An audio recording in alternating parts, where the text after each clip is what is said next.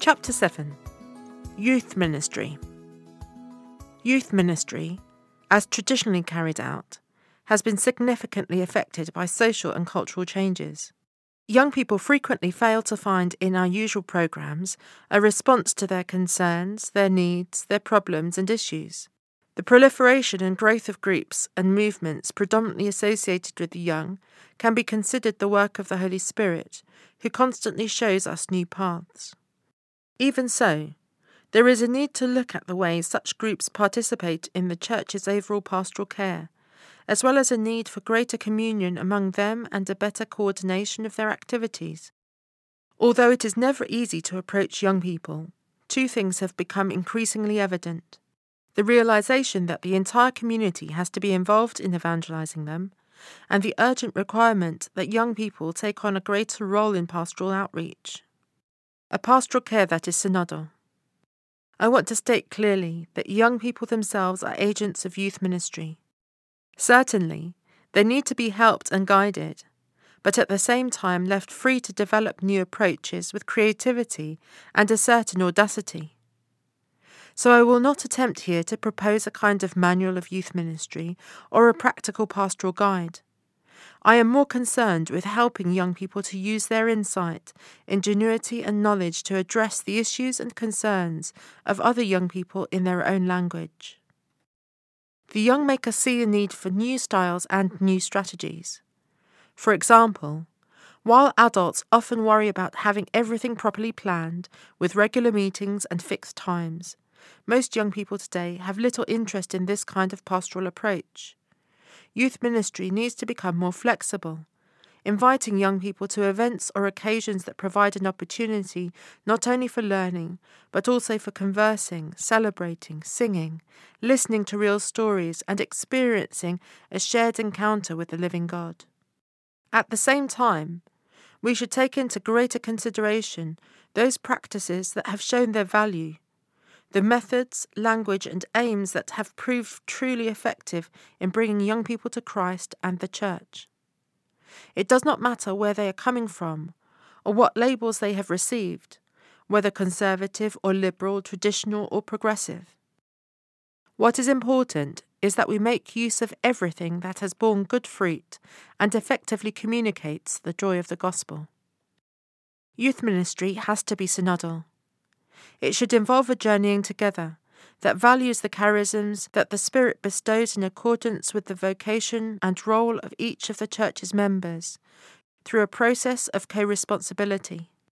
Motivated by this Spirit, we can move towards a participatory and co responsible church, one capable of appreciating its own rich variety, gratefully accepting the contributions of the lay faithful, including young people and women consecrated persons, as well as groups, associations, and movements. No one should be excluded or exclude themselves. In this way, by learning from one another, we can better reflect that wonderful multifaceted reality that Christ's church is meant to be. She will be able to attract young people, for her unity is not monolithic, but rather a network of varied gifts that the Spirit ceaselessly pours out upon her renewing her and lifting her up from her poverty. In the Synod, many concrete proposals emerged for renewing youth ministry and freeing it from approaches that are no longer effective because they are incapable of entering into dialogue with contemporary youth culture.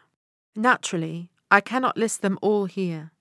A number of them can be found in the final document of the Synod. Main courses of action. I wish simply to emphasize that youth ministry involves two main courses of action. One is outreach, the way we attract new young people to an experience of the Lord. The other is growth, the way we help those who have already had that experience to mature in it. As for outreach, I trust that young people themselves know how best to find appealing ways to come together.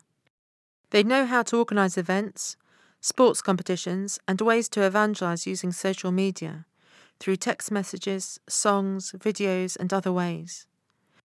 They only have to be encouraged and given the freedom to be enthused about evangelizing other young people wherever they are to be found. When the message is first brought up, whether at a youth retreat, in a conversation at a bar, on school holidays, or in any of God's mysterious ways, it can awaken a deep experience of faith. What is most important, though, is that each young person can be daring enough to sow the seed of the message on that fertile terrain that is the heart of another young person. In this outreach, we need to use above all the language of closeness, the language of generous, relational, and existential love that touches the heart, impacts life, and awakens hopes and desires. Young people need to be approached with the grammar of love, not by being preached at. The language that young people understand is spoken by those who radiate life, by those who are there for them and with them, and those who, for all their limitations and weaknesses, try to live their faith with integrity. We also have to give greater thought to ways of incarnating the kerygma in the language of today's youth. As for growth, I would make one important point. In some places, it happens that young people are helped to have a powerful experience of God, an encounter with Jesus that touched their hearts. But the only follow up to this is a series of formation meetings featuring talks about doctrinal and moral issues, the evils of today's world, the church, her social doctrine, chastity, marriage, birth control, and so on. As a result, many young people get bored. They lose the fire of their encounter with Christ and the joy of following Him. Many give up, and others become downcast or negative.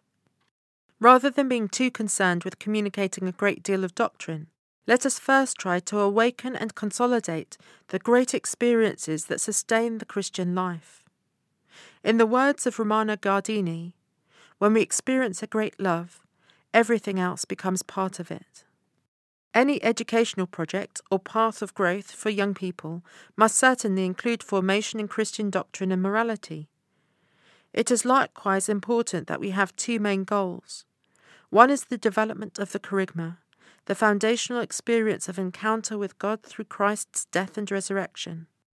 The other is growth in fraternal love, community life, and service. This was something I emphasized in Evangelii Gaudium, and I consider it worth repeating here. It would be a serious mistake to think that in youth ministry the kerygma should give way to a supposedly more solid formation. Nothing is more solid, profound, secure, meaningful, and wisdom filled than that initial proclamation. All Christian formation consists of entering more deeply into the kerygma and incarnating it ever more fully in our lives. Consequently, youth ministry should always include occasions for renewing and deepening our personal experience of the love of God and the living Christ. It can do this in a variety of ways testimonies, songs, moments of adoration, times of spiritual reflection on the sacred scriptures, and even an intelligent use of social networks.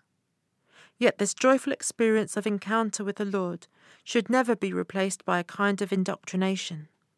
On the other hand, any program of youth ministry should clearly incorporate various means and resources that can help young people grow in fraternity to live as brothers and sisters, to help one another, to build community, to be of service to others, to be close to the poor. If fraternal love is the new commandment, the fullness of the law, and our best way of showing our love for God, then it has to have a primary place in every project of youth formation and growth to maturity. Suitable environments. We need to make all our institutions better equipped to be more welcoming to young people since so many have a real sense of being orphaned. Here, I am not referring to family problems, but to something experienced by boys and girls, young people and adults, parents and children alike. To all these orphans, including perhaps ourselves, communities like a parish or school should offer possibilities for experiencing openness and love, affirmation and growth. Many young people today feel they have inherited the failed dreams of their parents and grandparents. Dreams betrayed by injustice, social violence, selfishness, and lack of concern for others. In a word, they feel uprooted. If the young grow up in a world in ashes, it will be hard for them to keep alive the flame of great dreams and projects. If they grow up in a desert devoid of meaning, where will they develop a desire to devote their lives to sowing seeds? The experience of discontinuity, uprootedness, and the collapse of fundamental certainties fostered by today's media culture creates a deep sense of orphanhood to which we must respond by creating an attractive and fraternal environment where others can live with a sense of purpose. In a word, to create a home is to create a family. It is to learn to feel connected to others by more than merely utilitarian and practical bonds, to be united in such a way as to feel that our life is a bit more human. To create a home is to let prophecy take flesh and make our hours and days less cold, less indifferent and anonymous. It is to create bonds by simple, everyday acts that all of us can perform. A home, as we all know, demands that everyone work together. No one can be indifferent or stand apart, since each is a stone needed to build the home. This also involves asking the Lord to grant us the grace to learn how to be patient, to forgive one another, to start over each day. How many times should I forgive and start over? Seventy times seven, as many times as necessary. To create strong bonds requires confidence and trust, nurtured daily by patience and forgiveness. And that is how the miracle takes place. We feel that here we are reborn. Here we are all reborn because we feel God's caress that enables us to dream of a more human world, and therefore of a world more divine.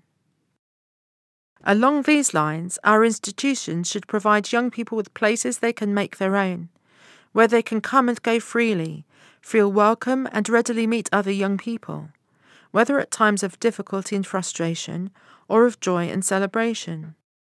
Some of this is already happening in oratories and other youth centres, which in many cases offer a friendly and relaxed setting where friendship can grow, where young men and women can meet one another, where they can share music, games, sports, but also reflection and prayer. In such places, much can be offered without great expenditure of funds. Then, too, the person to person contact indispensable for passing on the message can happen, something whose place cannot be taken by any pastoral resource or strategy. Friendship and discussion, often within more or less structured groups, offer the opportunity to strengthen social and relational skills in a context in which one is neither analysed nor judged. Group experience is also a great resource for sharing the faith and for mutual help in bearing witness. The young are able to guide other young people and to exercise a genuine apostolate among their friends.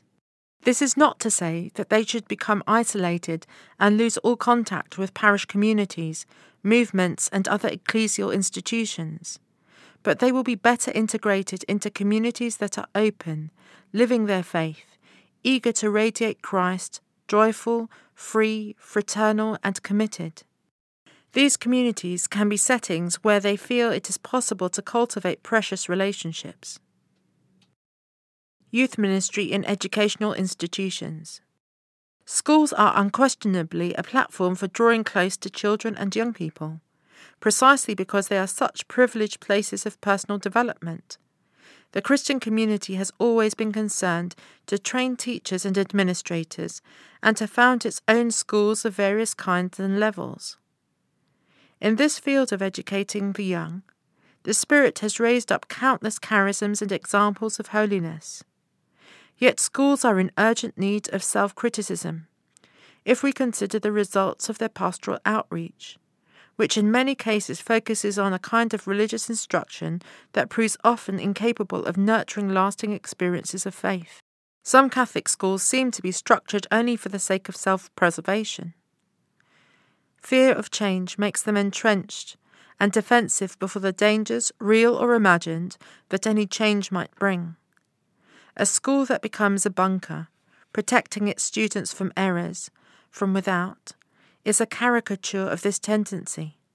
Yet this image reflects in a chilling way what many young people experience when they graduate from certain educational institutions an insurmountable disconnect between what they were taught and the world in which they live. The way they were instructed in religious and moral values did not prepare them to uphold those values in a world that holds them up to ridicule. Nor did they learn ways of praying and practicing the faith that can be easily sustained amid the fast pace of today's society. For one of the greatest joys that any educator can have is to see a student turn into a strong, well integrated person, a leader, someone prepared to give. Catholic schools remain essential places for the evangelization of the young. Account should be taken of a number of guiding principles set forth in Veritas Gaudium for the renewal and revival of missionary outreach on the part of schools and universities. These include a fresh experience of the kerygma, wide ranging dialogue, interdisciplinary and cross disciplinary approaches, the promotion of a culture of encounter, the urgency of creating networks, and an option in favour of those who are least, those whom society discard. These include a fresh experience of the kerygma, wide ranging dialogue, interdisciplinary and cross disciplinary approaches, the promotion of a culture of encounter, the urgency of creating networks and an option in favour of those who are least, those whom society discards. Similarly important is the ability to integrate the knowledge of head, heart, and hands. On the other hand, we cannot separate spiritual from cultural formation. The Church has always sought to develop ways of providing the young with the best education possible. Nor should she stop now, for young people have a right to it. Today, above all, the right to a good education means protecting wisdom, that is, knowledge that is human and humanizing.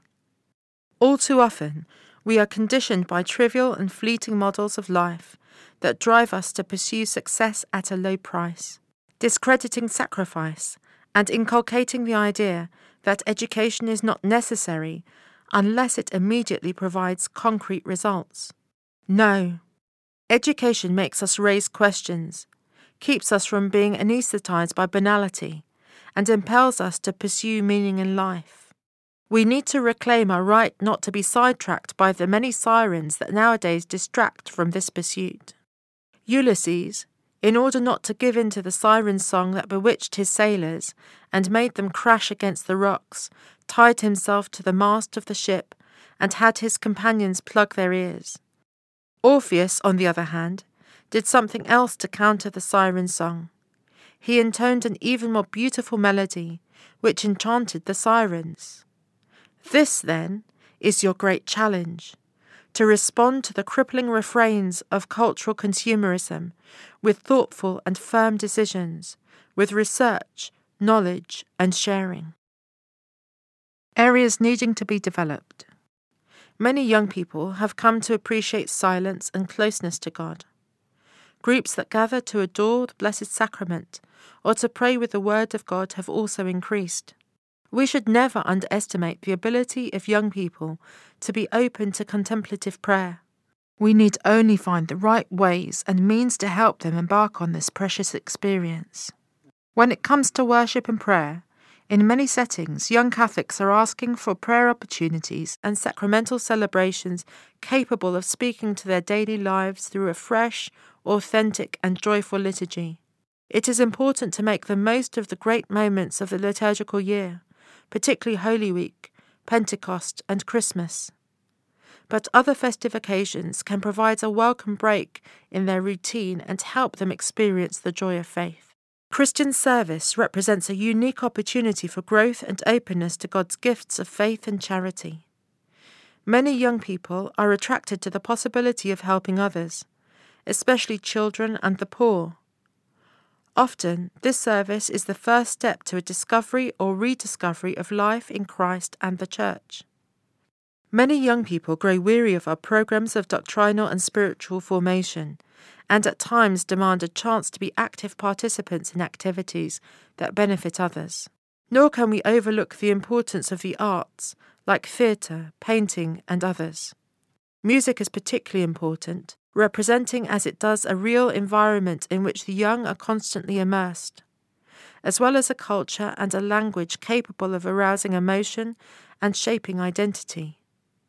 The language of music also represents a pastoral resource with a particular bearing on the liturgy and its renewal. Singing can be a great incentive to young people as they make their way through life. As St. Augustine says, Sing, but continue on your journey. Do not grow lazy, but sing to make the way more enjoyable. Sing, but keep going. If you make progress, you will continue your journey, but be sure that your progress is in virtue, true faith, and right living. Sing then, and keep walking. Equally significant is the emphasis that young people place on sports. The Church should not underestimate the potential of sports for education and formation, but instead maintain a strong presence there.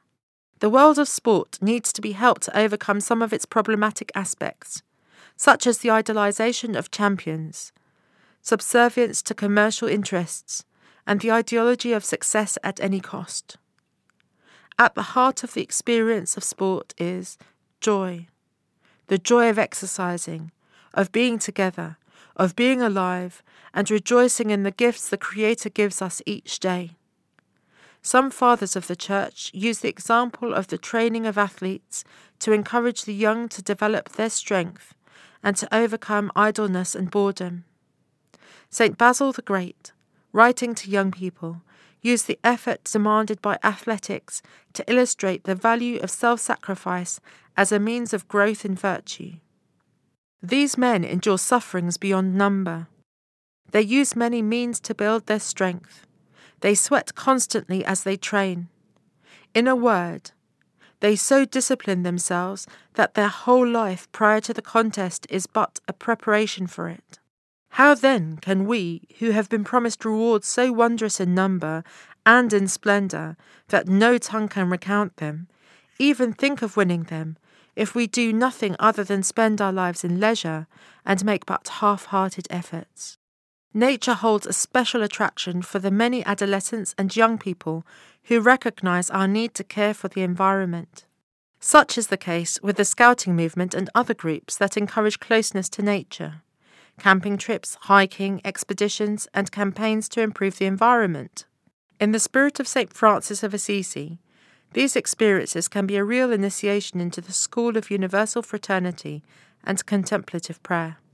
These and various other opportunities for evangelizing the young should not make us forget that, despite the changing times and sensibilities of young people, there are gifts of God that never grow old, for they contain a power transcending all times and places. There is a word of the Lord, ever living and effective, the nourishing presence of Christ in the Eucharist, and the sacrament of reconciliation, which brings us freedom and strength. We can also mention the inexhaustible spiritual riches preserved by the Church in the witness of her saints and the teaching of the great spiritual masters. Although we have to respect different stages of growth, and at times need to wait patiently for the right moment, we cannot fail to invite young people to drink from these well springs of new life. We have no right to deprive them of this great good. A popular youth ministry. In addition to the ordinary, well planned pastoral ministry that parishes and movements carry out, it is also important to allow room for a popular youth ministry with a different style, schedule, pace, and method. Broader and more flexible, it goes out to those places where real young people are active and fosters the natural leadership qualities and the charisms sown by the Holy Spirit. It tries to avoid imposing obstacles, rules, controls, and obligatory structures on these young believers who are natural leaders in their neighbourhoods and in other settings. We need only to accompany and encourage them, trusting a little more in the genius of the Holy Spirit who acts as he wills.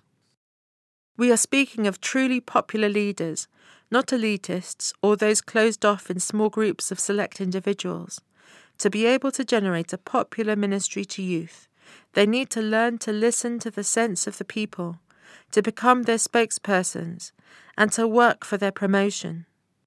When we speak of the people, we are not speaking about the structures of society or the church, but about all those persons who journey, not as individuals, but as a closely bound community of all for all, one that refuses to leave the poor and the vulnerable behind. The people want everyone to share in the common good and thus agree to keep pace with its least members, so that all can arrive together. Popular leaders, then, are those able to make everyone, including the poor, the vulnerable, the frail, and the wounded, part of the forward march of youth. They do not shun or fear those young people who have experienced hurt or borne the weight of the cross. Similarly, especially in the case of young people who do not come from Christian families or institutions and are slowly growing to maturity, we have to encourage all the good that we can. Christ warned us not to see only the good grain. At times, the attempt to develop a pure and perfect youth ministry, marked by abstract ideas, protected from the world and free of every flaw, we can turn the gospel into a dull, meaningless, and unattractive proposition. Such a youth ministry ends up completely removed from the world of young people and suited only to an elite Christian youth that sees itself as different, while living in an empty and unproductive isolation. In rejecting the weeds, we also uproot or choke any number of shoots trying to spring up in spite of their limitations. Instead of overwhelming young people with a body of rules that makes Christianity seem reductive and moralistic, we are called to invest in their fearlessness and to train them to take up their responsibilities in the sure knowledge that error, failure, and crisis are experiences that can strengthen their humanity. The Synod called for the development of a youth ministry capable of being inclusive, with room for all kinds of young people, to show that we are a church with open doors. Nor does one have to accept fully all the teachings of the Church to take part in certain activities for young people. It is enough to have an open mind towards all those who have the desire and willingness to be encountered by God's revealed truth. Some of our pastoral activities can assume that a journey of faith has already begun, but we need a popular youth ministry that can open doors and make room for everyone, with their doubts and frustrations, their problems and their efforts to find themselves, their past errors, their experiences of sin, and all their difficulties. Room should also be made for all those who have other visions of life, who belong to other religions, or who distance themselves from religion altogether. All the young, without exception, are in God's heart and thus in the Church's heart. We recognize frankly that this statement on our lips does not always find real expression in our pastoral actions. We often remain closed in our environments, where their voice does not penetrate, or else we dedicate ourselves to less demanding and more enjoyable activities, suppressing that healthy pastoral restlessness that would urge us to move out from our supposed security. The Gospel also asks us to be daring, and we want to be so without presumption and without proselytizing, testifying to the love of the Lord and stretching out our hands to all the young people in the world. Youth ministry, when it ceases to be elitist and is willing to be popular, is a process that is gradual, respectful, patient, hopeful, tireless, and compassionate. The Synod proposed the example of the disciples of Emmaus as a model of what happens in youth ministry. Jesus walks with two disciples who did not grasp the meaning of all that had happened to him and are leaving Jerusalem and the community behind. Wanting to accompany them, he joins them on the way. He asks them questions and listens patiently to their version of events, and in this way he helps them recognize what they are experiencing. Then, with affection and power, he proclaims the word to them, leading them to interpret the events they had experienced in the light of the Scriptures. He accepts their invitation to stay with them as evening falls. He enters into their night. As they listen to him speak, their hearts burn within them, and their minds are opened. They recognize him in the breaking of the bread. They themselves chose to resume their journey at once in the opposite direction, to return to the community and to share the experience of their encounter with the risen Lord. Various manifestations of popular piety, especially pilgrimages, attract young people who do not readily feel at home in ecclesial structures and represent a concrete sign of their trust in God. These ways of seeking God are seen particularly in young people who are poor, but also in other sectors of society. They should not be looked down on, but encouraged and promoted. Popular piety is a legitimate way of living the faith, and an expression of the spontaneous missionary activity of the people of God. Always missionaries. Here I would point out that it doesn't take much to make young people missionaries. Even those who are most frail, limited, and troubled can be missionaries in their own way, for goodness can always be shared, even if it exists alongside many limitations. A young person who makes a pilgrimage to ask Our Lady for help and invites a friend or companion along, by that single gesture is being a good missionary. Inseparable from a popular youth ministry is an irrepressible popular missionary activity that breaks through our customary models and ways of thinking. Let us accompany and encourage it, but not presume to overly regulate it. If we can hear what the Spirit is saying to us, we have to realize that youth ministry is always missionary. Young people are greatly enriched when they overcome their reticence and dare to visit homes, and in this way make contact with people's lives. They learn how to look beyond their family and their group of friends, and they gain a broader vision of life. At the same time, their faith and their sense of being part of the church grow stronger. Youth missions, which usually take place during school holidays after a period of preparation, can lead to a renewed experience of faith and even serious thoughts about a vocation. Young people can find new fields for mission in the most varied settings. For example, since they are already so familiar with social networks, they should be encouraged to fill them with God, fraternity, and commitment. Accompaniment by adults. Young people need to have their freedom respected, yet they also need to be accompanied. The family should be the first place of accompaniment. Youth ministry can present the ideal of life in Christ as the process of building a house on rock. For most young people, that house, their life, will be built on marriage and married love. That is why youth ministry and the pastoral care of families should be coordinated and integrated, with the aim of ensuring a continuous and suitable accompaniment of the vocational process. The community has an important role in the accompaniment of young people. It should feel collectively responsible for accepting, motivating, encouraging, and challenging them. All should regard young people with understanding, appreciation, and affection, and avoid constantly judging them or demanding of them a perfection beyond their years.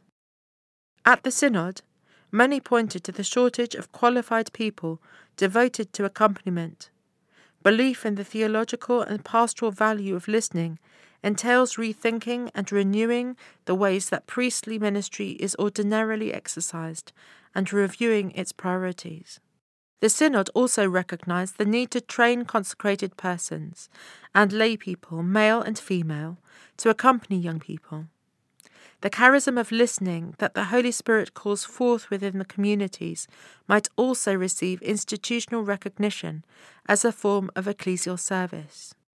There is also a special need to accompany young men and women showing leadership potential, so that they can receive training and the necessary qualifications. The young people who met before the Synod called for programs for the formation and continued development of young leaders. Some young women feel that there is a lack of leading female role models within the church, and they too wish to give their intellectual and professional gifts to the church. We also believe that seminarians and religious should have an even greater ability to accompany young leaders. The same young people described to us the qualities they hope to find in a mentor, and they express this with much clarity. The qualities of such a mentor include being a faithful Christian who engages with the church and the world, someone who constantly seeks holiness, someone who is a confidant without judging.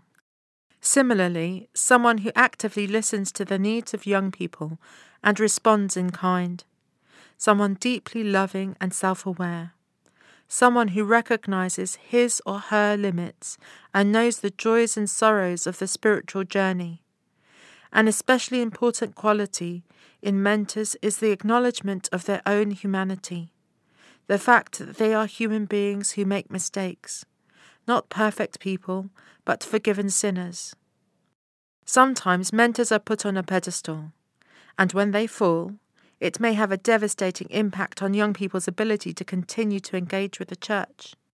Mentors should not lead young people as passive followers, but walk alongside them, allowing them to be active participants in the journey. They should respect the freedom that comes with a young person's process of discernment and equip them with the tools to do so well. A mentor should believe wholeheartedly in a young person's ability to participate in the life of the church. A mentor should therefore nurture the seeds of faith in young people without expecting to immediately see the fruits of the work of the Holy Spirit. This role is not and cannot be limited to priests and consecrated life, but the laity should also be empowered to take on such a role. All such mentors should benefit from being well formed and engage in ongoing formation. The Church's educational institutions are undoubtedly a communal setting for accompaniment. They can offer guidance to many young people, especially when they seek to welcome all young people, regardless of their religious choices, cultural origins, and personal, family, or social situations. In this way, the Church makes a fundamental contribution to the integral education of the young in various parts of the world. They would curtail this role unduly were they to lay down rigid criteria for students to enter and remain in them, since they would deprive many young people of an accompaniment that could help enrich their lives.